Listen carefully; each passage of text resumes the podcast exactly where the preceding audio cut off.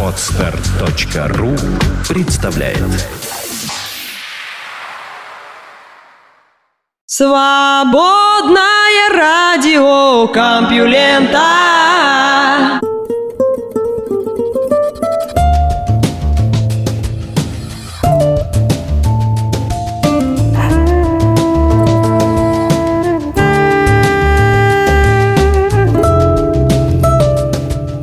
Здравствуйте! В эфире выпуск, который называется «Мост через реку». Вы слышите Лёшу Халецкого и «Свободное радио Компьюлента». В ближайший час буду по мосту переводить вас от одной новости к другой.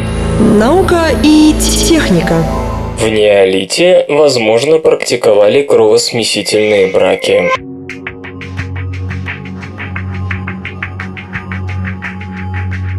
Люди считали нормальным сочетаться браком со своими родственниками по крайней мере 10 тысяч лет назад. К такому выводу пришли исследователи, изучавшие останки земледельцев южной части Иордании. Хотя инбридинг привел к генетическим отклонениям, он, возможно, помог древним перейти от присваивающего к производящему хозяйству и оседлому образу жизни.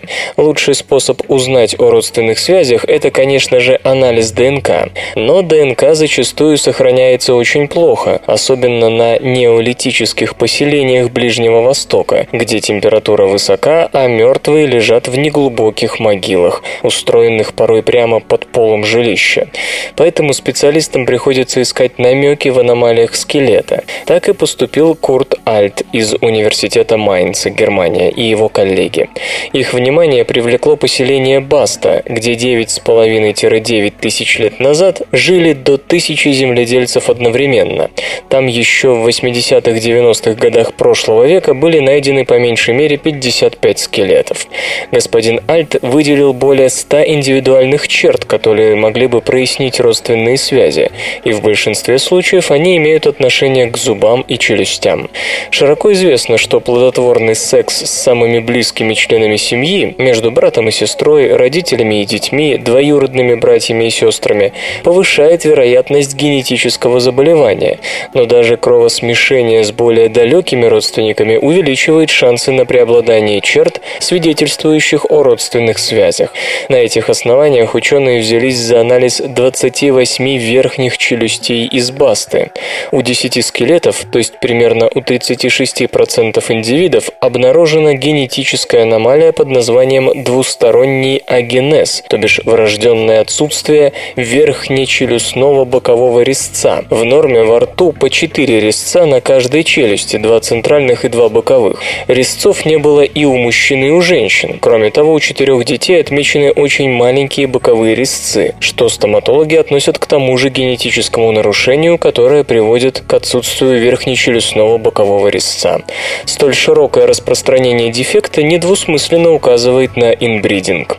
В современных популяциях показатель отсутствия верхнечелюстного бокового резца редко превышает превышает 4%.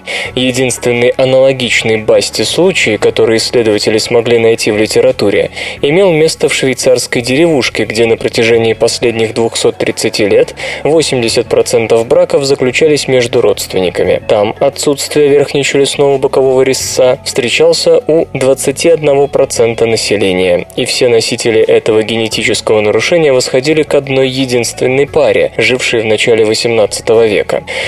Раскопки показали, что обитатели Басты регулярно общались с другими неолитическими поселками, то есть кровосмешение не было результатом изоляции. Обменивались не только сырьем, бирюзой и обсидианом, но и готовыми товарами, амулетами из перламутра, каменными кольцами и орудиями труда, аналогичными тем, которые найдены по всему югу Иордании. Некоторые археологи даже считают Басту крупным центром каменной индустрии и торговли своего времени. Исследователи отвергают и предположение о том, что жители Басты из-за генетических нарушений были столь уродливы, что с ними никто не хотел ложиться в постель. Отсутствие резцов почти не сказывается на внешнем виде, ибо пробелы закрываются в сравнительно раннем возрасте. К тому же не найдено каких-то других аномалий скелета, как не видно и признаков особого отношения ни к живым, ни к мертвым, с отсутствующим верхнечелюстным боковым резцом. В довершение ко всему господин Альт замечает, что инцест тут вовсе не обязателен. Создавать семьи могли относительно дальние родственники. Вероятно, такая форма эндогамии была сознательным выбором жителей Басты, тем более, что останки обитателей других неолитических деревень тоже несут признаки инбридинга. Например, на черепах из Чатап-Хююка, Турция, обнаружены весьма необычные швы. Хоть столь ясных свидетельств браков между родственниками, как в Басте, в других местах пока не видно, можно предположить, что подобным образом, по крайней мере в некоторых неолитических поселениях, укреплялись отношения между членами первых земледельческих общин. Правда, не исключена возможность того, что Басту основала маленькая группа людей с генетическим признаком, который проявлялся у потомков исключительно волей случая и вовсе не был результатом кровосмешения.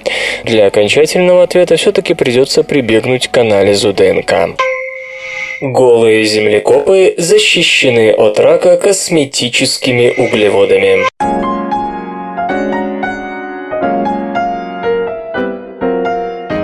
Голые землекопы приоткрыли секрет своей удивительной онкоустойчивости. Оказывается, межклеточная жидкость у этих грызунов содержит особые углеводы, которые не дают клеткам объединяться в опухоль. Об этом на страницах Nature сообщают ученые из Университета Рочестера.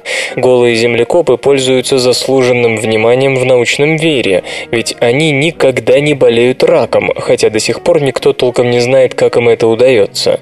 Та же группа исследователей из Рочестерского университета под руководством Андрея Силуанова и Веры Горбуновой в прошлом году уже публиковала статью, в которой устойчивость к раку у голых землекопов связывалась с повышенной активностью программы апоптоза, запускающей клеточное самоубийство. Продолжая изучать клетки землекопов, авторы работы заметили, что они никогда не подходят слишком близко друг к другу. Кроме того, питательная среда, в которой жили клетки грызунов, со временем становилась очень густой и слизистой. Оказалось, что клетки в изобилии выделяли в окружающую среду гиалуронан, гиалуронановую кислоту, крупные полимерные углеводные молекулы. Гиалуронановая кислота содержится в коже, хрящах, она отвечает за вязкость синовиальной жидкости и уменьшает трение в суставах. Ее часто используют в косметических средствах для повышения упругости и эластичности кожи, а также при лечении от артрита. Но, как считается, гиалурононовая кислота способна также провоцировать рак. Правда, эта кислота, которую выделяют клетки землекопов, оказалась не совсем обычной. Ее молекулы в пять раз больше молекул гиалурононовых кислот мышей, крыс и людей. Кроме того, фермент, разрушающий гиалурононовую кислоту у голых землекопов, не очень активен, а потому она может накапливаться в более высоких концентрациях, чем у других животных. Благодаря повышенному содержанию гиалурононовой кислоты кожа голых землекопов обладает высочайшей эластичностью, что позволяет им, не имеющим шерсти, легко передвигаться по узким подземным норам. Но помогает ли этот углеводный полимер от рака? Исследователи пытались спровоцировать у землекопов опухолевое поведение с помощью вирусных белков, которые в этом смысле отлично зарекомендовали себя с мышами. Эти белки подавляют гены, задерживающие развитие опухоли, но с голыми землекопами этапами номер не прошел. Если же у грызунов подавляли синтез гиалурононовой кислоты или же активировали фермент, который ее разрушал, рак у землекопов все же развивался. Опухолевые клетки должны взаимодействовать друг с другом, иначе и опухоли никакой не будет. Гиалурононовая кислота в межклеточном матриксе, по-видимому, предотвращает нежелательные контакты между клетками, которые могли привести к эскалации онкопроцессов. При этом обычные здоровые здоровые ткани не испытывают от такой гиалурононовой кислоты никакого неудобства. Впрочем, чтобы окончательно убедиться в антираковых свойствах гиалурононовой кислоты землекопов, нужно проверить, будет ли она также работать у других, к примеру, у обычных мышей. Игры Sony выиграла битву, но консольная война продолжится.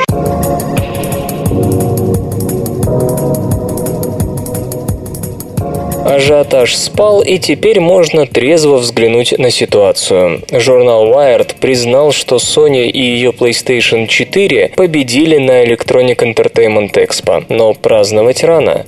Никто не отменял консольной войны. Она будет столь же напряженной, как и битва между Xbox 360 и PlayStation 3. Заслужить всеобщее одобрение на выставке, пусть и крупнейшей в мире, мало. Нужно реализовать это преимущество в количестве проданных консолей и заработанных денег. Да, Microsoft потерпела пиар-провал, но почему? Было объявлено, что в Xbox One будет много ограничений, потребуется ежесуточное подключение к сети, появится запрет на свободное неконтролируемое распространение старых игр.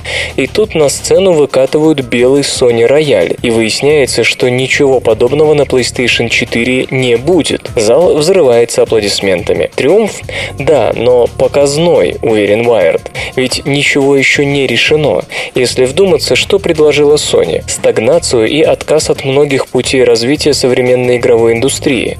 Говорят, что мы сможем свободно меняться дисками. Так это было еще на заре консольной индустрии. Купили картридж, поиграли, дали поиграть другу, продали его. Но Microsoft вдруг дала задний ход, отказалась от всех анонсированных препон. Глупо предполагать, что компания до такой степени ненавидит тех, кто обменивается играми или покупает бывшие в употреблении копии.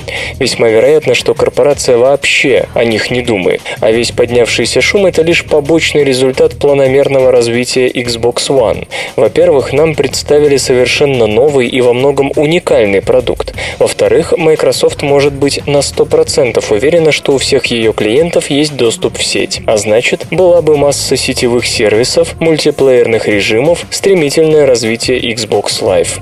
В-третьих, такая организация могла позволить безболезненно в один день перейти на полностью цифровую дистрибуцию. К этому мы, похоже, и приближаемся. Наконец, корпорация получила доступ к информации обо всех купленных вами играх. Был реальный шанс составить идеальную маркетинговую кампанию, рассчитанную чуть ли не на каждого потребителя.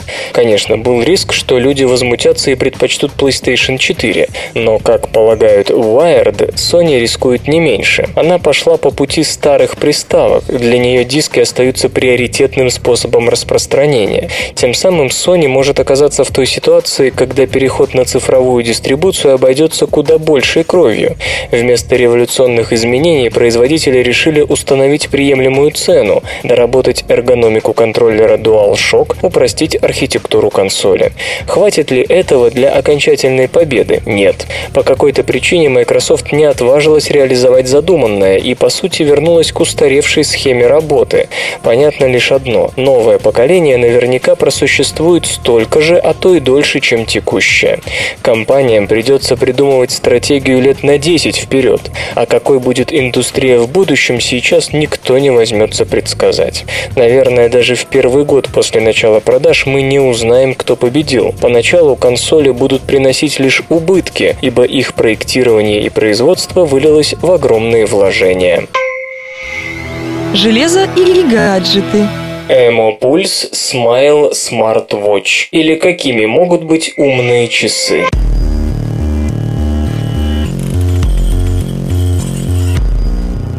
Компания Emo Pulse с помощью системы Indiegogo инициировала сбор средств на выпуск устройства Smile Smart Watch, претендующего на звание самых умных наручных часов. По задумке авторов проекта, гаджет получит два изогнутых цветных дисплея на органических светодиодах OLED, благодаря которым пользователь сможет надевать устройство на руку как браслет. Верхний экран будет автоматически активироваться, как только владелец поднимет руку нижний при повороте кисти. Водонепроницаемая конструкция и прочное стекло защитят дисплей от повреждений при повседневной эксплуатации. Размер панелей сравним с тремя рядами пиктограмм на экране iPhone. Сердцем Smile Smartwatch должен стать высокопроизводительный процессор Texas Instruments AMAP 5. Часы получат 2 гигабайта системной памяти и флеш-накопитель вместимостью 128 или 256 гигабайт. Благодаря поддержке LTE и слоту для карт Nano SIM устройство можно будет использовать для совершения звонков в сотовых сетях четвертого поколения. Контроллер Bluetooth позволит применять гаджет для ответа на вызовы, поступающие на сопряженный смартфон. Разработчики намерены оснастить Smile Smartwatch адаптером беспроводной связи Wi-Fi и микрочипом NFC для осуществления бесконтактных платежей. Для обмена данными с компьютером планируется использовать выдвижной коннектор USB 3.0, а в перспективе может появиться даже поддержка Thunderbolt. Аккумулятор емкостью 2500 мАч обеспечит до двух дней интенсивной эксплуатации. Рассматривается также возможность установки батареи на 3000 мАч.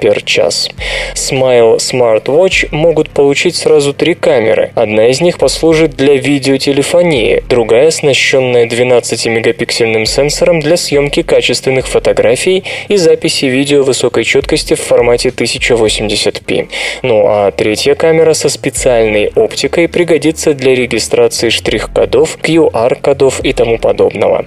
Роль программной платформы на часах сыграет операционная система на ядре Linux со специально адаптированным интерфейсом. Устройство сможет собирать информацию о пользователе и подстраиваться под него. Помощник наподобие Siri будет распознавать голосовые команды. Зарезервировать версию часов со 128 гигабайтами памяти можно, пожертвовав 480 долларов. За модель с накопителем на 256 гигабайт придется внести 550 долларов. Авторы проекта намерены собрать 300 тысяч долларов, из которых пока привлечено немногим более 8 тысяч. Копилка закроется через 4 недели. Поставки первых экземпляров Smile Smartwatch намечены на октябрь. Свободное радио Компьюлента. Light Wing Trainers. Легкая бумажная обувь.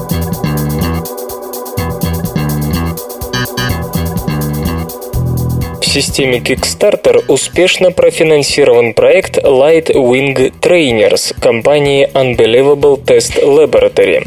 Light Wing Trainers – это легкая и, как говорят, практичная обувь, выглядящая так, будто сшита из помятой бумаги. На деле это не так. Основной материал кроссовок – Tyvek, созданный компанией Dupont. Tyvek сочетает в себе характеристики бумаги, пленки и ткани. Он обладает высокой прочностью, стоек к разрыву в мокром и сухом состояниях, износоустойчив и влагонепроницаем. При этом материал очень легок, непрозрачен, имеет гладкую поверхность и не выделяет волокнистого ворса. Создатели экспериментировали с различными вариантами исполнения бумажной обуви и остановились на применении нескольких материалов для обеспечения оптимальных характеристик. Подошва Lightwing Trainers изготовлена из износостойкой пенорезины. Для стелек использован специальный материал поли Ю, которая обеспечивает хорошую вентиляцию, влагопоглощение и препятствует появлению запахов. Довершают картину хлопчатобумажные шнурки. В результате двух лет экспериментов на свет появились кроссовки Lightwing Trainers, пара которых 45 размера весит менее 300 граммов. Авторы проекта рассчитывали собрать с помощью системы краудфандинга 15 тысяч долларов, но уже сейчас привлечено вдвое больше, а до завершения программы финансирования остается 42 дня. Зарезервировать Lightwing Trainers можно по цене от 65 долларов. Вслух и с выражением читаю стихотворение. Глеб Горбовский. Стихи о квартирной соседке.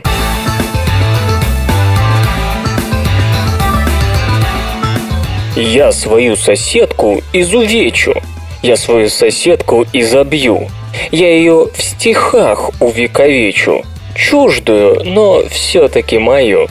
Я соседку выдерну на кухню, перережу ей электросвет. Пусть непросвещенная потухнет. Я куплю за деньги пистолет, наведу его на всю квартиру, разнесу филенки и мозги. Я принципиально против мира. Я за бомбу, не за пироги. Что, Насторожились, дураки? Наука и техника. Ракеты хотят научить летать ниже, медленнее и без GPS.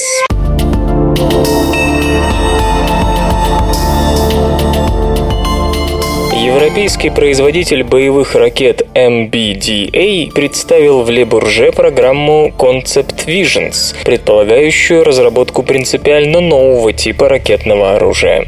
Проект Гоплит нацеливается на изживание главных проблем современных ракет – поверхность-поверхность, то есть необходимость очистки окружающего воздушного пространства в зоне удара от своих летательных аппаратов и почти рабской и часто подводящей под монастырь зависимости от GPS для стран Запада, принципиально не слишком сильной в смысле сигнала и к тому же легко забиваемой средствами радиоэлектронной борьбы. Сегодня ракеты поверхность-поверхность в основном запускаются вертикально вверх, что выводит их в воздушное пространство, часто занятое своими же летательными аппаратами, а тут и до случайного столкновения рукой подать.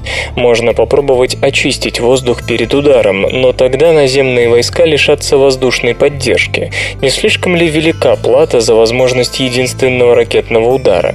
Чтобы избежать такого развития событий, Гоплит обещают оснастить развитыми аэродинамическими поверхностями с изменяемой площадью и комбинацией твердотопливного ракетного двигателя с турбиной и компрессором, которые позволят ракете быстро менять направление полета почти сразу после старта, оставаясь в зоне не выше одного километра, в норме, используемой в основном вертолетами, а не самолетами. А чтобы избавиться от тяжелой GPS-зависимости, оказавшейся очевидно неудобной в горных районах и кажущейся еще более неудобной в случае войны с маломальски вооруженным противником, ракета будет хранить в памяти данные о местности по маршруту движения, что-то вроде карты автонавигатора, и сверяться с ними, интерпретируя рельеф с помощью системы лазерного слежения за ландшафтом. Фактически версии лидара, степень сложности которого, увы, детально не обозначается. Модификация Гоплит S будет полагаться на лидар для обнаружения цели и при этом оставаться в режиме односторонней связи для получения инструкций об атаке цели, если за время полета она переместится или будет поражена другими огневыми средствами. А Гоплит L использует несколько более сложную комбинацию лидара и компьютера, способного детализировать характер местности и обозначать на ней искомые цели, затем передаваемые по двусторонним каналам связи ракетам типа Гоплит-С. Итак, перед нами эдакий флот беспилотников-ракет, в идеале способный к самостоятельному целеуказанию и уничтожению противника даже без GPS. По сути, и технически ракета станет значительно ближе к беспилотнику с традиционными двигателями. Ракетное топливо при сгорании своими газами будет вращать турбину, тем самым приводя в движение компрессор, забирающий забортный воздух, обеспечивая этим ракете возможность движения на более низких скоростях, вплоть до 60 М. Разумеется, если потребуется прорыв ПВО противника и быстрый удар, ракета всегда сможет выполнить их на привычных скоростях в 3 М+. При этом развернуть ее можно будет из модульных контейнерных блоков, находящихся хоть на корабле, хоть на передовой военной базе. При дальности в 140-160 километров Гоплит сможет воздействовать на артиллерию противника или его наземные части без риска получить ответ. Да, перед нами всего лишь концепт, который может и не стать реальной боевой системой, однако сам факт такой разработки примечателен. Если первая реакция неизбежно выглядит как «зачем все это, если есть беспилотные летательные аппараты?», то во второй бесспорно появится мысль о том, что перехватываемость беспилотного летательного аппарата и ракет в условиях войны против развитого противника неизбежно будет разной. Нынешние беспилотные летательные аппараты, что разведывательные, что ударные, по скорости редко превосходят бомбардировщики времен Второй мировой, и противник, имеющий мощную ПВО и, в отличие от российских воздушных сил в Грузии в 2008 году, готовые к ее интенсивному использованию, в принципе вполне способен сбивать их пачками. В то же время максимальная скорость ракет даже с таким несколько необычным двигателем сделает решение подобной задачи предельно трудной.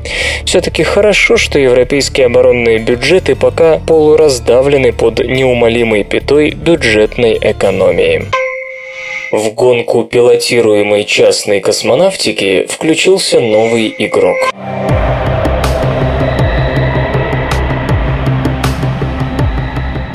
Возникшая в марте 2013 года частная швейцарская компания Swiss Space Systems заявила на парижском авиасалоне в Ле-Бурже о намерении изменить проект разрабатываемого ею суборбитального многоразового челнока, сокращенно SOAR, таким образом, чтобы кроме экспериментов в условиях микрогравитации его можно было использовать для перевозок людей. Ранее проект предусматривал лишь запуск на низкую околоземную орбиту негерметичных отсеков с научными экспериментальными целями, весьма популярный сегодня сектор. Многие университеты и организации вынуждены, напомню, платить существенные деньги за проведение своих экспериментов на МКС или специализированных спутниках. Проект SOAR, предусматривающий суборбитальный старт мини-шаттла со спины модернизированного авиалайнера А-300, должен быть значительно дешевле нынешних конкурентов.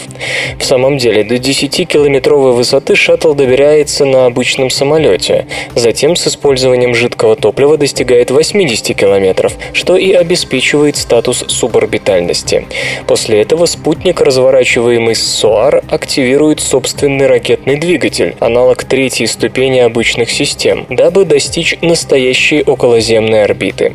По заверениям швейцарцев, система позволит доставлять спутники весом 250 килограммов на орбиту высотой в 700 километров, значительно выше месторасположения МКС.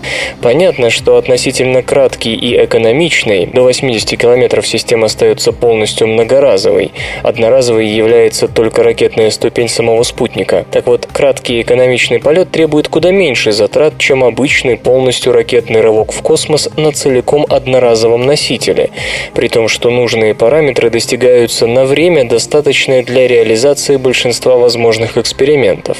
Опять же, в отличие от американских шаттлов, тепловые нагрузки на многоразовую часть минимальны, поскольку она не поднимется выше 80 километров, а это снижает вероятность прогара тепловой защиты, по сути поставивший крест на этом типе кораблей. Вывод на орбиту первого беспилотного СУАР намечен на 2017 год, сначала в опытных целях, а с 2018 и в коммерческих.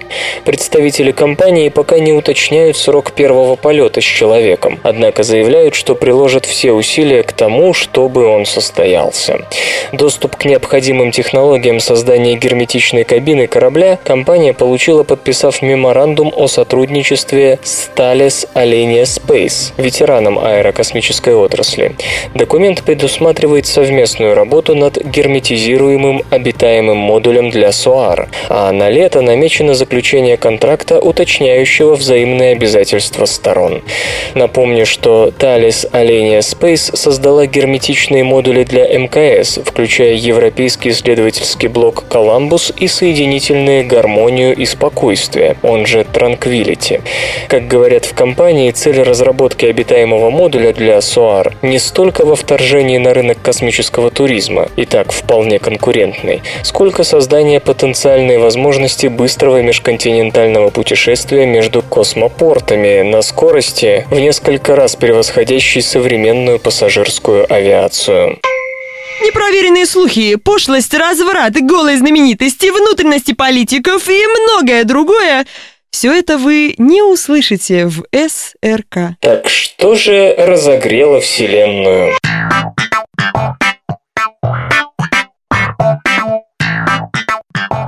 Первые доли секунды после Большого взрыва Вселенная испытала сильнейшее экспоненциальное расширение и в итоге имеет диаметр порядка 93 миллиардов световых лет при истории длиной всего в 13 миллиардов лет. Этот процесс, называемый инфляцией, должен был оставить космос довольно охлажденным, ведь плотность распределения материи в нем упала в немыслимое количество раз. А вот уже через 10 в минус 35 степени секунд после Большого взрыва фотоны носились посреди среды, нагретой до десятка миллиардов кельвинов. О том, как это получилось, теория инфляции прямо не говорит. В 80-х годах прошлого века теоретики выдвигали предположение, что скалярное инфлятонное поле, квантом которого инфлятоном может быть небезызвестный бозон Хиггса, собственно и составляющая инфляцию, после почти мгновенного раздувания Вселенной начало распадаться на фотоны фотоны, постепенно разогрев Вселенную и породив ситуацию, когда на место холодной пустоты пришла сравнительно горячая среда.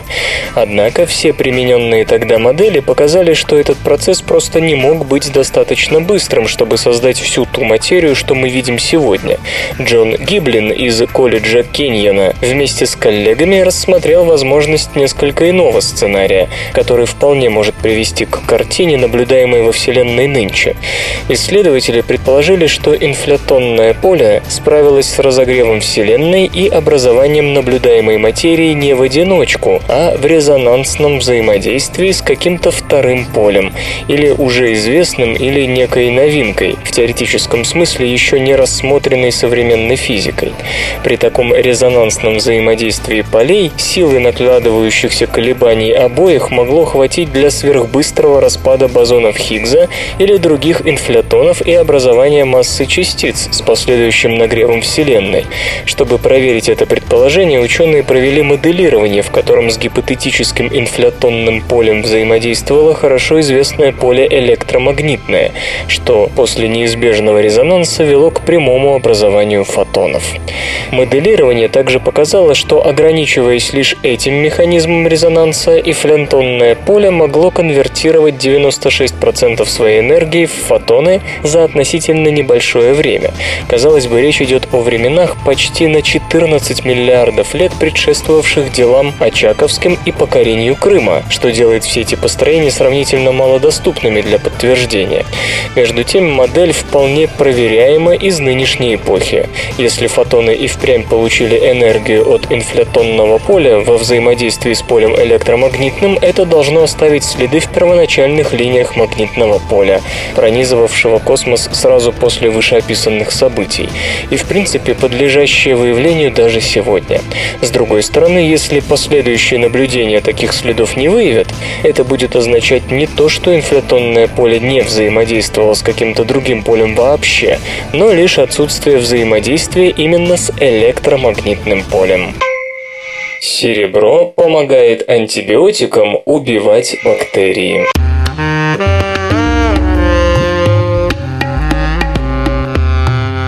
Мы не до конца уверены, помогает ли серебро от оборотней, но то, что оно полезно в борьбе с некоторыми заболеваниями, заметил еще Гиппократ, живший за 5-6 веков до нашей эры. Впоследствии вера в целебные свойства серебра только выросла, и в конце концов за этим металлом прочно утвердилась слава сильно дезинфицирующего антимикробного средства. Ученые, впрочем, долго сомневались, действительно ли серебро обладает антимикробными свойствами. Результаты, полученные в Бостонском университете и институте Висса при Гарвардском университете оба США, возможно, наконец-то снимут эту неуверенность. Джеймс Коллинз и его коллеги выяснили, что ионы серебра все же вредят бактерии, делая это двумя способами. Во-первых, они увеличивают проницаемость клеточной мембраны, а во-вторых, вмешиваются в обмен веществ бактерий таким образом, что в ней резко повышается уровень кислородных радикалов радикалов.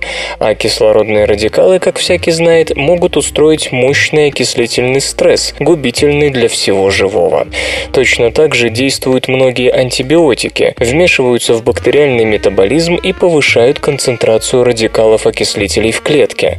Но, как выяснили исследователи, ионы серебра сильно повышают эффективность антибиотиков. В присутствии совсем небольшого количества серебра антибиотики убивают в 10-1000 раз больше бактерий. Если серебро улучшает проницаемость мембраны, то значит в бактерию проникает больше антибиотиков. Куда больше, чем могут выкачать обратно внутриклеточные насосы, защищающие клетку от вредных веществ. Причем серебро помогает бороться даже с бактериями, чьи покровы вообще непроницаемы для антибиотиков, особенно больших. Например, серебро помогает проникнуть внутрь грамотрицательных бактерий ванкомицину, крупная молекула которого обычно не может пробить защиту этого типа бактерий. Авторы работы полагают, что с помощью серебра можно преодолеть одну из главных проблем современной медицины – невероятную и постоянно растущую устойчивость бактерий к антибиотикам.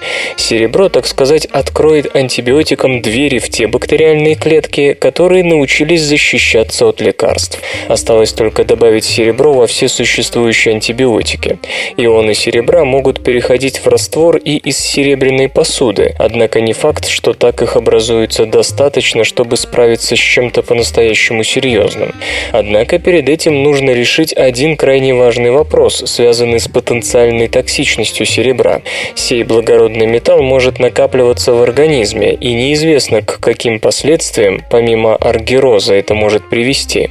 Сами исследователи утверждают, что мышам, на которых ставили опыты, не было плохо от того серебра, что помогало антибиотикам вытравить инфекцию из животных. Но все же хорошо бы, прежде чем начать сыпать серебро в антибиотики, научиться выводить его из организма.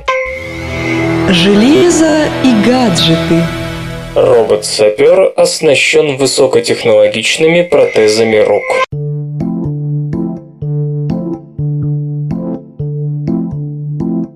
Управление перспективных исследований Министерства обороны США получило в свое распоряжение усовершенствованную бимануальную роботизированную платформу, или, проще говоря, робота Салли.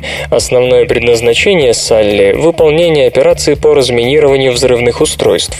Оригинальная модель робота, созданная в 2008 году, была оснащена головой с двумя видеокамерами и парой механизированных манипуляторов.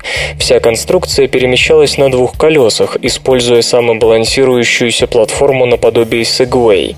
Новая модель Салли, разработанная в лаборатории прикладной физики Университета Джонса Хопкинса, претерпела ряд конструктивных изменений, улучшивших мобильность и отзывчивость на команды оператора.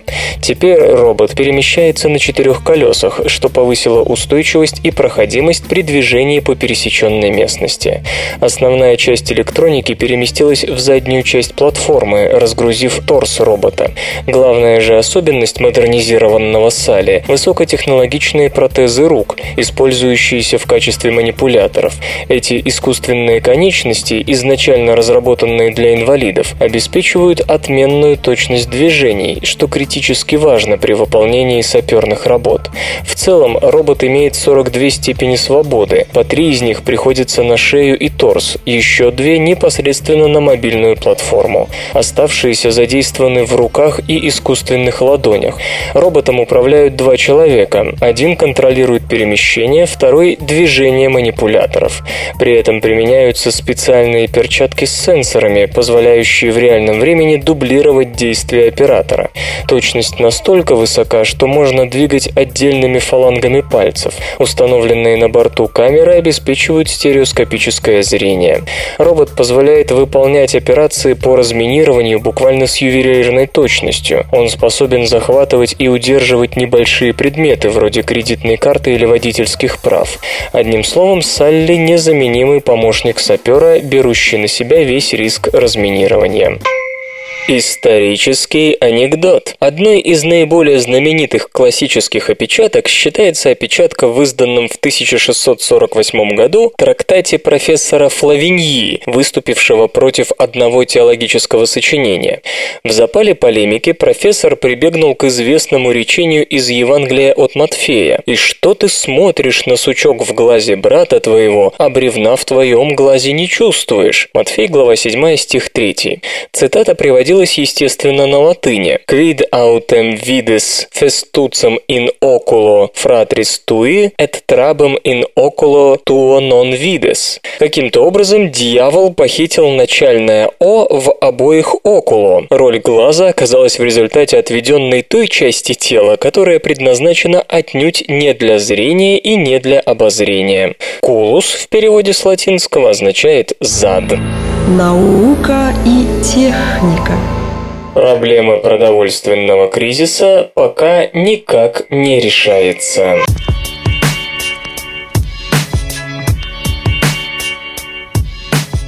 Всестороннее исследование показало, что мировая пищевая промышленность отстает от роста населения. Из этого следует, что в ближайшие десятилетия нас ждет существенный рост цен на продовольствие. Нам уже советовали поднять урожай на 60-110%, иначе не справиться с ростом спроса и не обеспечить продовольственную безопасность. К 2050 году нас будет 9 миллиардов 600 миллионов человек. Добавим к этому, что 870 миллионов не доедают уже сегодня. Проблем добавляет и тот факт, что население не только растет, но и требует более качественного питания, прежде всего мясомолочной продукции. Кроме того, повышается потребление биотоплива. Джонатан Фолли и его коллеги из Университета Миннесоты собрали данные 2,5 миллионов статистических отчетов с 61 по 2008 годы. Их интересовали четыре главные культуры – кукуруза, рис, пшеница и соя, на которые приходится в общей сложности 43% калорий и 40% белков, ежедневно потребляемых человечеством. Расчеты показали, что урожаи этих культур ежегодно повышаются в среднем на 1,6, 1% ровно, 9 и 1,3% соответственно. Это существенно меньше тех 2,4%, которые необходимы для удвоения продукции в следующие 35 лет. Таким образом, к 2050 году урожаи вырастут только на 67, 42, 38 и 55% соответственно. Более того, на 24-39% посевных площадей урожаев больше не будет. В результате урожайность на душу населения в скором времени снизится. Особенно сильно это почувствуют бедные страны. Самый, пожалуй, печальный пример Гватемала, где население растет, а производство зерна падает. В Китае, Индии и Индонезии урожаи риса увеличиваются в среднем на 0,7, 1% ровно и 0,4% в год соответственно. Но этого очень мало, если принять во внимание темпы роста населения. Между тем, как подчеркивает видный деятель трансгуманизма Рамез Наам, не принимавший участие в исследовании, у нас достаточно земли, солнечного света, воды и питательных веществ, чтобы накормить мир. Проблема, по его словам, в том, что многие поля, особенно в бедных странах, не производят столько, сколько могли бы. Средний гектар в США, Европе и Канаде дает в 4-5 раз больше, чем такой же участок в Индии, Бангладеш или Африке южнее Сахары. В целом, урожайность в развитых странах вдвое превышает среднемировой показатель. Каким образом можно было бы к 2050 году приблизить производительность сельского хозяйства неразвитых к показателям развитых? Во-первых, конечно, развитием инфраструктуры. На смену ручному труду и крестьянской лошадке должны прийти удобрения, оросительные установки, современные пестициды, тракторы и комбайны, соответствующее топливо и так далее. Во-вторых, следует вывести сорта зерновых с повышенной урожайностью, устойчивостью к вредителям и засухи и прочее. Самые перспективные области исследований сейчас – это генные модификации, улучшающие фотосинтез пшеницы, риса и сои, что позволяет зерновым самостоятельно добывать азот из атмосферы, как это могут делать некоторые бобовые культуры. Помогает культурам расти на более соленых и кислых почвах, это позволит расширить сельхозугодие, не трогая леса, и снижать потребность в воде. И снова это означает новые обрабатываемые земли. Одновременно необходимо сократить пищевые отходы. По некоторым оценкам, четверть всей произведенной еды выбрасывается. И ослабить тягу к мясу. Возможно, в последнем случае удастся как-то помочь ситуации мясом, выращенным в лабораторных условиях и нетрадиционными источниками белка. Авторы работы согласны с этими предложениями, только добавляют, что за расширение сельхозугодий придется заплатить большую цену в виде нанесения вреда биоразнообразию и повышения выбросов СО2. Митохондриям и хлоропластам уточнили возраст.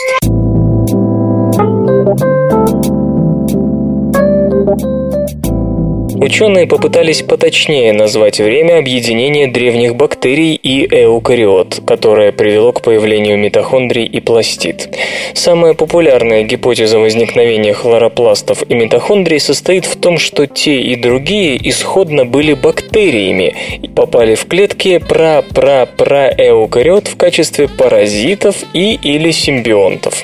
Потом одни бактериальные гости превратились в митохондрии и произвели тем самым революцию в энергоснабжении клетки, а другие стали хлоропластами, и с этого момента началась эволюция растений. Но когда это произошло? События настолько древние, что ни о каких точных датах говорить не приходится, а приблизительность оценок такова, что, например, время появления эукариот плавает от 800 миллионов до 3 миллиардов лет назад. С такой же точностью определяют и время возникновения хлоропластов и митохондрий. Но исследователям из Калифорнийского университета в Беркли все-таки удалось внести некую ясность в вопрос. До сих пор подобные оценки основывались на трудно различимых микробных следах в палеонтологических находках и не очень внятных биохимических маркерах, которые удавалось в таких следах обнаружить. Николас Мацке и Патрик Ши пошли по другому пути. Они оценивали возраст митохондрий и хлоропластов по их же генам. Как известно, эти органеллы имеют собственную ДНК и собственную молекулярную машинерию для белкового синтеза. Оставалось только понять, какие гены у них могли меньше всего измениться с тех незапамятных времен, когда и митохондрии, и хлоропласты были самостоятельными организмами. В итоге исследователи остановились на генах АТФ-синтаз, белках, которые непосредственно отвечают за синтез главной энергетической молекулы любой клетки АТФ. Эти белки есть и в ядерном геноме, и в митохондриальном, и в хлоропластном. Они очень консервативны, и по изменениям в них можно оценить, когда происходили самые важные события в жизни на Земле. Разумеется, сравнивая изменения в генах ядра и органелл, учитывалось, что все они менялись неравномерно с разной скоростью. Кроме того, авторы работы использовали палеобиологические данные, полученные от растительных и животных останков, которые считаются более надежными свидетелями, нежели ископаемые микробы. В статье в PNAS исследователи пишут, что древние протеобактерии, от которых, скорее всего, пошли митохондрии, проникли в эукариотические клетки около миллиарда 200 миллионов лет назад. Это не слишком расходится с более ранними оценками, но с ними сильно расходится возраст растительного фотосинтеза, который, как сказано в статье, родился 900 миллионов лет назад, когда первые цианобактерии попали в клетки древних проэукариот. Цианобактерии научились фотосинтезировать давно, они вообще жили на Земле уже во времена архея.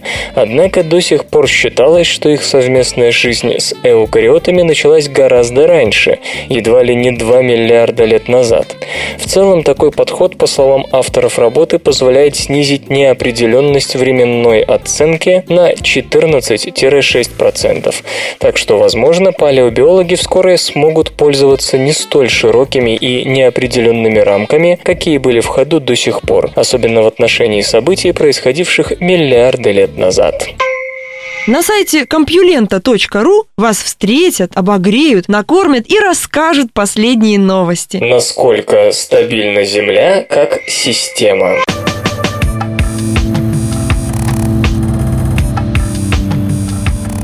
Саутгемптонском университете предложили решение давнего спора о стабильности системы Земли.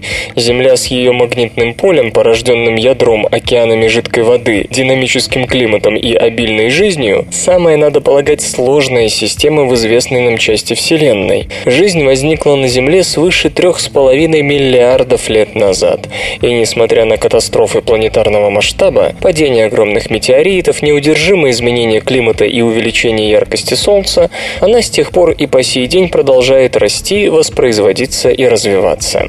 Жизнь смогла противостоять всем этим напастям благодаря простому везению, или же в системе Земли протекают стабилизирующие ее процессы, которые снижают эффект от этих потрясений.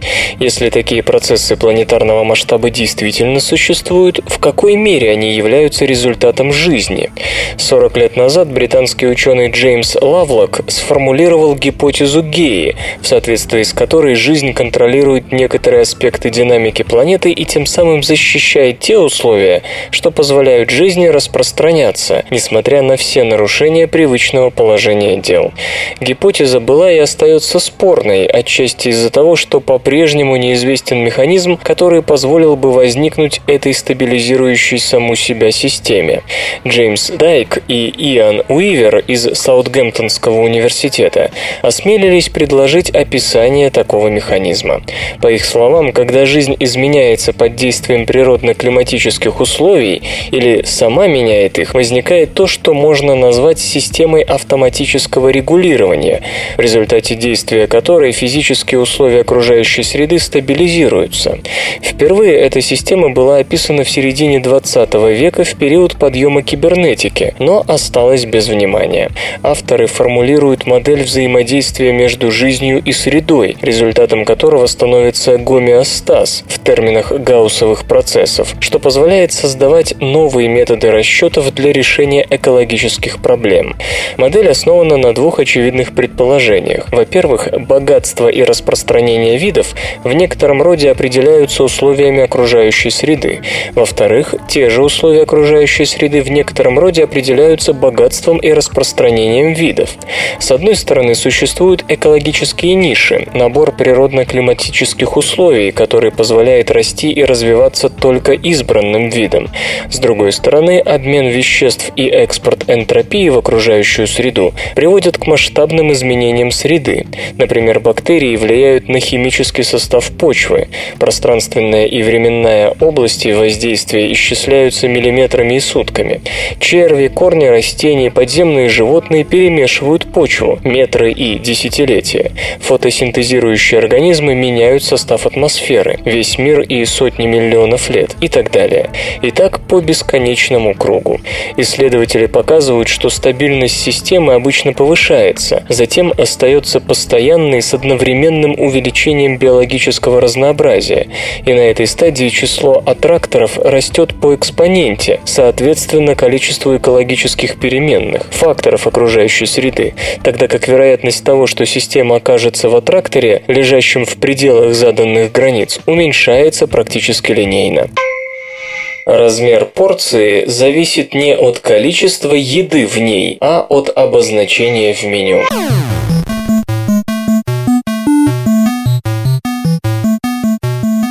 Кафе, ресторанах, пельменных, чебуречных и прочих харчевнях одно и то же блюдо нередко можно заказать в разном количестве. К примеру, половинную порцию, стандартную или удвоенную. Разумеется, и оплачиваются они по-разному. Психологи из Корнеллского университета полагают, что одно лишь обозначение порции способно заставить нас съесть больше, чем нужно, и заплатить больше, чем оно того стоит.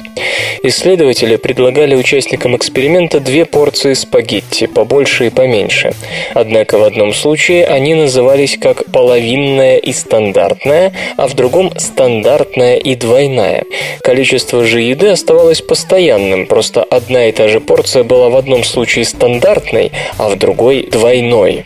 Оказалось, как пишут авторы работы, что всего лишь называние порции стандартной побуждало людей съесть почти все, что было на тарелке. Если же порция обозначалась как двойная, то в отходы шло в 10 раз больше еды, чем тогда, когда это же блюдо имело стандартный статус. После этого испытуемых просили прикинуть, сколько поглощенное стоило, и вновь означающее, так сказать, восторжествовало над означаемым.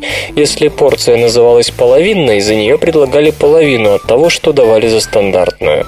Надо ли говорить, что размер порции в обоих случаях был одинаков? Словом, внешний вид еды почти не имел значения, царствовал устраивало лишь то, что было написано в меню.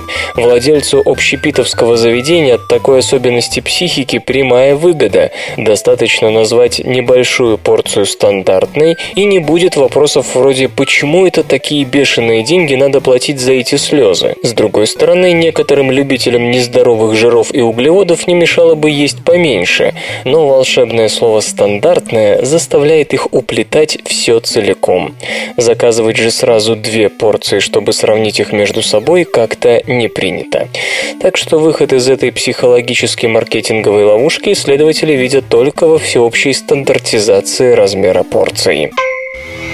Железо и гаджеты ты, ты. Представлен дешевый цветной голографический экран телевизионного качества.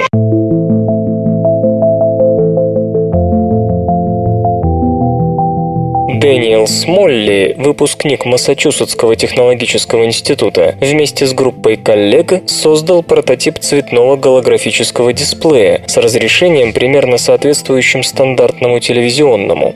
Новинка способна обновлять картинку 30 раз в секунду, чего вполне достаточно для передачи движущихся изображений. У обычного ТВ частота обновлений даже ниже. Стандартный подход к созданию голых дисплеев подразумевает использование дифракционной решетки, которая эффективно рассеивает лучи света определенной длины волны только тогда, когда ее размер сравним с длиной такой волны. Большинство же современных экранных технологий просто не позволяют массово производить подобные элементы, ибо им недоступна необходимая для этого точность. Именно поэтому голографические экраны, предсказанные более полувека назад фантастами, до сих пор существуют в основном в научно-фантастических произведениях. Группа господина Смолли использовала акустооптический метод воздействия на дифракционную решетку, при котором звуковая волна, облучающая материал, заставляет его изменить свой индекс преломления и тем самым управляет рассеиванием света, меняя голографическое изображение. Но в отличие от ранних опытов с акустооптическим управлением решеткой, на сей раз вместо дорогого диоксида теллура применялся литий-необатовый кристалл, под чьей поверхностью были созданы волноводы, по которым и распространялся свет.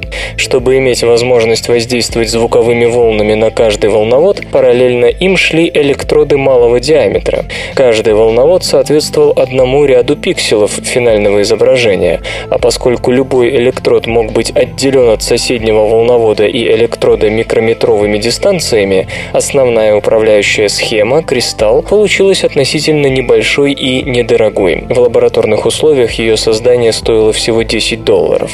По волноводам одновременно посылаются синий, зеленый и красный лазерные лучи, а частота звуковых волн, проходящих через кристалл, определяет, какой именно из этих световых пучков сможет преодолеть кристалл и попасть на экран, формируя изображение. При помощи определенных комбинаций звуковых волн на выходе из каждого волновода можно получить сочетание двух цветов, к примеру, красного и синего для образования фиолетового и так далее. Подчеркну, если раньше оптический модулятор хоть проектора для диафильмов, хоть жидкокристаллического экрана отдельно обрабатывал три основных цвета, что выливалось в необходимость иметь три цветовых микрофильма для каждого пикселя, то у нового голого экрана акустооптический модулятор сам управляет пикселом без фильтра. Само собой, обычный фильтр, как бы хорош он ни был, слегка искажает передаваемый сигнал, да и замедляет работу оптического модулятора. Всех этих проблем новый тип экрана начисто лишен. Что важно, все компоненты голого экрана уже освоены в серийном производстве, кроме, собственно, чипа на основе кристалла необата лития. Но, учитывая его низкую стоимость и трудоемкость, мы, хочется верить, не заждемся появления новых экранов в массовом производстве. Компьютер. Компьютер. Компьютер. Лента. Подкаст.